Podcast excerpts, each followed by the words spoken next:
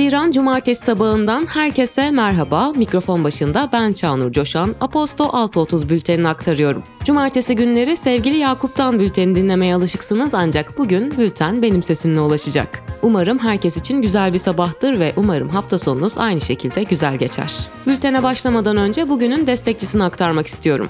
Bugünün bülteni Vodafone'la birlikte ulaşıyor. Çalışanlarının karşılaştığı farklı koşulları çeşitli çözümler aracılığıyla başarıyla yöneten Vodafone, uzaktan veya ofisten çalışma günlerinin önceden planlanmasını destekleyerek çalışanlarının seyahat programlarını kolayca öngörebilmelerini sağlıyor. Vodafone'da çalışma koşulları ile ilgili ayrıntıları bültende bulabilirsiniz. Haftayı geri sar. Dolar 23 liranın üzerini gördü. 85 milyon vatandaşın E-Devlet'te yer alan bilgileri sızdırılarak bir web sitesi üzerinden yayımlandı. TC kimlik ve telefon numarası gibi bilgilere ücretsiz erişilebilirken tapu bilgilerinin parayla satıldığı kaydedildi. Milli İstihbarat Teşkilatı Başkanı Hakan Fidan, Dışişleri Bakanlığı görevine getirilirken 2014 yılından beri Cumhurbaşkanlığı Sözcüsü görevini üstlenen İbrahim Kalınsa MİT Başkanlığına atandı. Mehmet Şimşek'in Nurettin Nebati'nin yerine Hazine ve Maliye Bakanı olarak atanmasının ardından Hafize Gaye Erkan da TCMM Başkanı görevine getirilirken Şahap Kavcıoğlu ise BDDK Başkanı olarak atandı. Erkan, TCMB'nin ilk kadın başkanı oldu. Süleyman Soylu'nun yerine İçişleri Bakanı olarak atanan eski İstanbul Valisi Ali Yerlikaya'dan boşalan koltuğa Gaziantep Valisi Davut Gül atandı. Numan Kurtulmuş TBMM Başkanı seçildi. Cumhurbaşkanı Başdanışmanlığına Akif Çağatay Kılıç atandı. TCMB'nin net rezervleri eksi 5,7 milyar dolara gerileyerek tarihinin en düşük seviyesini gördü. Kurumun brüt rezervi ise 2 milyar dolar artarak 100,4 milyar dolara yükseldi. 2023 başından bu yana TCMB'nin brüt rezervi %21,9, döviz rezervi %29,7, altın rezervi ise %7,8 azaldı. TÜİ'nin paylaştığı verilere göre TÜFE'deki yıllık artış Mayıs ayında doğalgazdan ücret alınmamasıyla birlikte %43,68'den %39,59'a geriledi. En aksa yıllık enflasyonu doğalgaz fiyatının değişmediği varsayımıyla %109,01 olarak hesaplarken doğalgaz fiyatının 0 lira olduğu varsayımıyla %105,45 olarak hesapladığını açıkladı. İşkur verilerine göre kayıtlı işsiz sayısı %2,5 artışla 2 milyon 619 bin 985 kişi oldu. Kayıtlı işsizlerin %24,6'sı 15-24 yaş grubunda yer aldı. Geçtiğimiz yılın Mart ayında yaptığı %50'lere varan zamlara rağmen 2022 yılında 652 milyon zarar eden Et ve Süt Kurumu'nun son 5 yıllık toplam zararı 2 milyar liraya ulaştı. Cumhurbaşkanı Erdoğan başkanlığında toplanan Milli Güvenlik Kurulu'nda Suriyelilerin gönüllü geri dönüşü vurgusu dikkat çekti. Gazeteci Fatih Altaylı, CHP lideri Kemal Kılıçdaroğlu'nun bir daha Cumhurbaşkanlığı dahil herhangi bir pozisyona aday olmayacağım dediğini ve yerel seçimlere dek genel başkanlığı bırakmayı da düşündüğünü yazdı. 10 yıl 10 ay hapis cezası onandıktan sonra tekrar tutuklanan Kadir Şeker, cezaevinden izinli olarak tahliye edildi. İran geçtiğimiz aylarda ilişkilerin normalleşmesine yönelik atılan adımların ardından Suudi Arabistan Büyükelçiliğini 7 yıllık aradan sonra resmi olarak yeniden açtı. Gazeteci Kübra Par, Habertürk'ten TV 100'e transfer oldu. Yetişkin içerik platformu OnlyFans'e erişim engeli getirildi. Getir kurucusu Nazım Salur, şirketin e-ticaret platformu n11.com'un tamamını satın aldığını duyurdu. Apple sanal ve artırılmış gerçekliği bir arada sunacak olan karma gerçeklik gözlüğü Vision Pro'yu tanıttı. Önümüzdeki yıl piyasaya sürülecek olan cihaz 3499 dolarlık fiyat etiketine sahip olacak.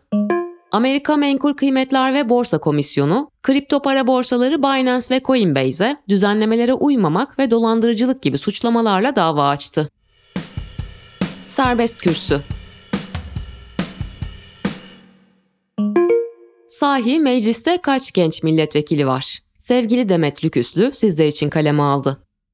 14 Mayıs Cumhurbaşkanlığı ve milletvekilliği genel seçimleri süreci gençlerin kime oy vereceği, genç seçmenin oy tercihi tartışmalarıyla geçti. Aynı dönemde siyasi parti liderleri de bolca gençlere, daha çok da medyada ve siyasal aktörler arasında çok tutmuş bir tabir olan Z kuşağına seslendiler. Seçim atmosferinin hararetiyle yurttaşları seçmen olarak görmenin ve onlara sadece seçmen olarak yaklaşmanın bazı sakıncaları var hiç kuşkusuz. Konu ister gençlik, İsterse diğer sosyal kategoriler olsun, onları sadece seçimden seçime hatırlamaktan vazgeçmenin ve onlarla sağlam bir ilişki kurmanın ve onları da ülkenin sorunlarına çözüm ararken sürece dahil etmenin, ortak etmenin önemi açık. Ancak biz bu olması gereken, gençleri de kapsayan, onları da eşit ortaklar olarak siyasete dahil eden bu ideal tabloyu bir kenara bırakıp seçim döneminde neler yaşandığına odaklanalım.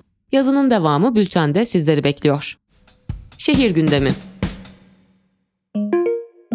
Yedikule Gazhanesi Hangar, Uzun Yürüyüş 68 başlıklı sergi ile kapılarını açtı. 31 Temmuz'a kadar ziyarete açık olacak sergide 24 sanatçının eserleri yer alıyor. Türkiye politik tarihinin büyük kırılma noktasına dünyadaki kültürel ve ekonomik dönüşümler bağlamında kapsamlı bir bakış atan sergi, İBB Kültür ve İBB Miras İşbirliği ile gerçekleşiyor. Yedikule Gazhanesi'nin açılışı geçtiğimiz hafta İBB Başkanı Ekrem İmamoğlu'nun katılımıyla ve Yeni Türkü konseriyle gerçekleşmişti. 1880 yılında kurulan ve 1993'ten beri hizmet dışı kalan hava gazı fabrikasının restorasyon süreci tamamlanmış, hangar kapısı konser, sergi, söyleşi, film gösterimleri, atölyeler gibi güncel etkinliklere ev sahibi yapacak şekilde yeniden işlev kazanmıştı. Yeme içme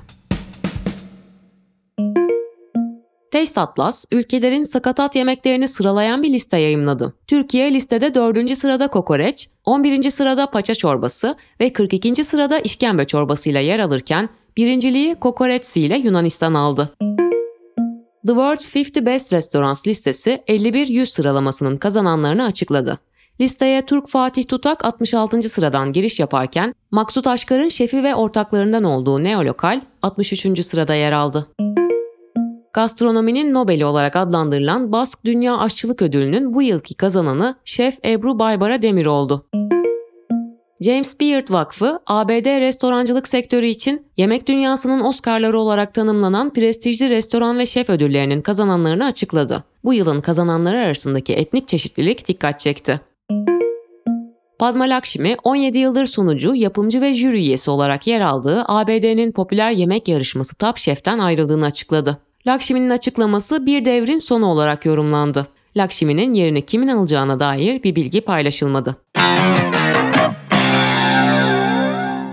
Sinema ve müzik evreninden söyleşiler, incelemeler, öneriler ve keşif notlarına erişmek için Aposto'nun kültür sanat yayını Duende'ye abone olabilirsiniz. Duende'ye ücretsiz abone olmak için açıklamadaki bağlantıya tıklayabilirsiniz.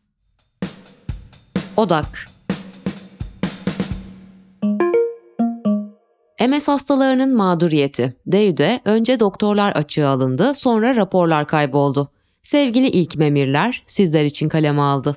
Bir sinir sistemi hastalığı olan MS'in tedavisinde kullanılan Ocrevus isimli ilaç, geçtiğimiz günlerde Sosyal Güvenlik Kurumu'nun geri ödeme listesinden çıkarıldı. İlacın ödemesinin durdurulması nedeniyle Türkiye'de yaklaşık 6 bin insan kendisi için hayati öneme sahip olan bu ilaca ulaşamayacak. Ancak MS hastalarının yüzleştiği tek sorun ilaçla sınırlı değil. Önce doktorların açığa alınması ve bölümün kapatılmasıyla mücadele eden hastalar, şimdi ise hastaneye geri dönen doktorların yeniden muayenelere ve tedaviye başlaması için mücadele veriyor. Yazının devamı bültende sizleri bekliyor.